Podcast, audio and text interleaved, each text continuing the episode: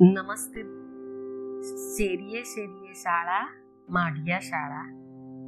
Doctor Balwantbhai Tejani. Bhavnagar તાલુકાના કરદેજ ક્લસ્ટરમાં દરિયાના ખારાપટ મધ્યે પછાત વિસ્તારમાં આવેલી માઢિયા પ્રાથમિક શાળા. બાર શિક્ષકો અને ત્રણસો ચોર્યાસી વિદ્યાર્થીઓનું મહેકમ. ગામના મકાનો જુઓ અને શાળાને જુઓ. માન્યામાં ન આવે કે આ ગામની શાળા હશે. શાળાનું પરિસર અને હરિયાળી જોઈને કોઈને પણ ધાર્યા કરતા વધારે રોકાવાનું મન થઈ જાય.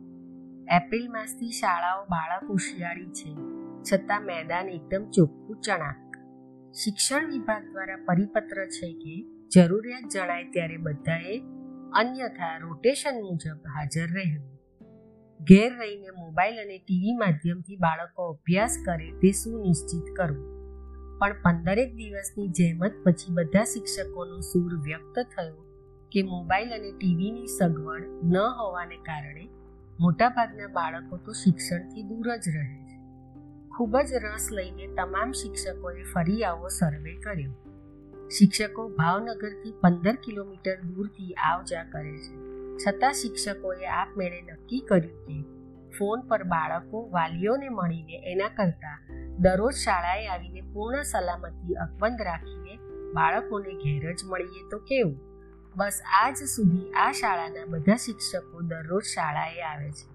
વિદ્યાર્થીઓની મુલાકાત કરે છે, સાહિત્ય નિર્માણ કરે છે અને આ સમયગાળાને કેવી રીતે સાચવવો એની ભલામણ વાલીઓને કરે છે.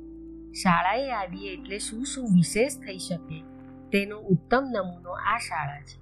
શિક્ષણ વિશે વિચારવા શૈક્ષણિક પરિવેશ કેટલો ખપનો છે, એનો જાત અનુભવ દરેક શિક્ષક પાસે સંચિત છે.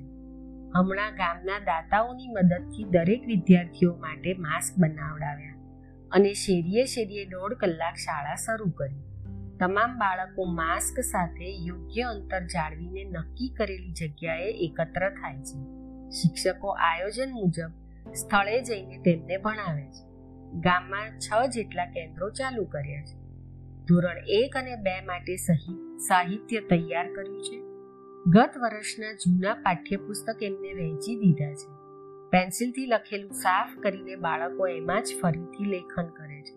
કારણ કે શાળાઓ જ્યારે ખુલશે, ત્યારે સૌથી વધારે નુકસાન તો આ બાળકોને જ થઈ ગયું હશે.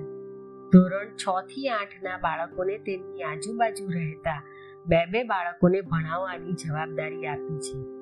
તેમનું નિયમિત ફોલોઅપ લેવાનું નક્કી કર્યું છે. એટલે એમનો આ પ્રયત્ન ખરા ટાણાનો ગણી શકાય.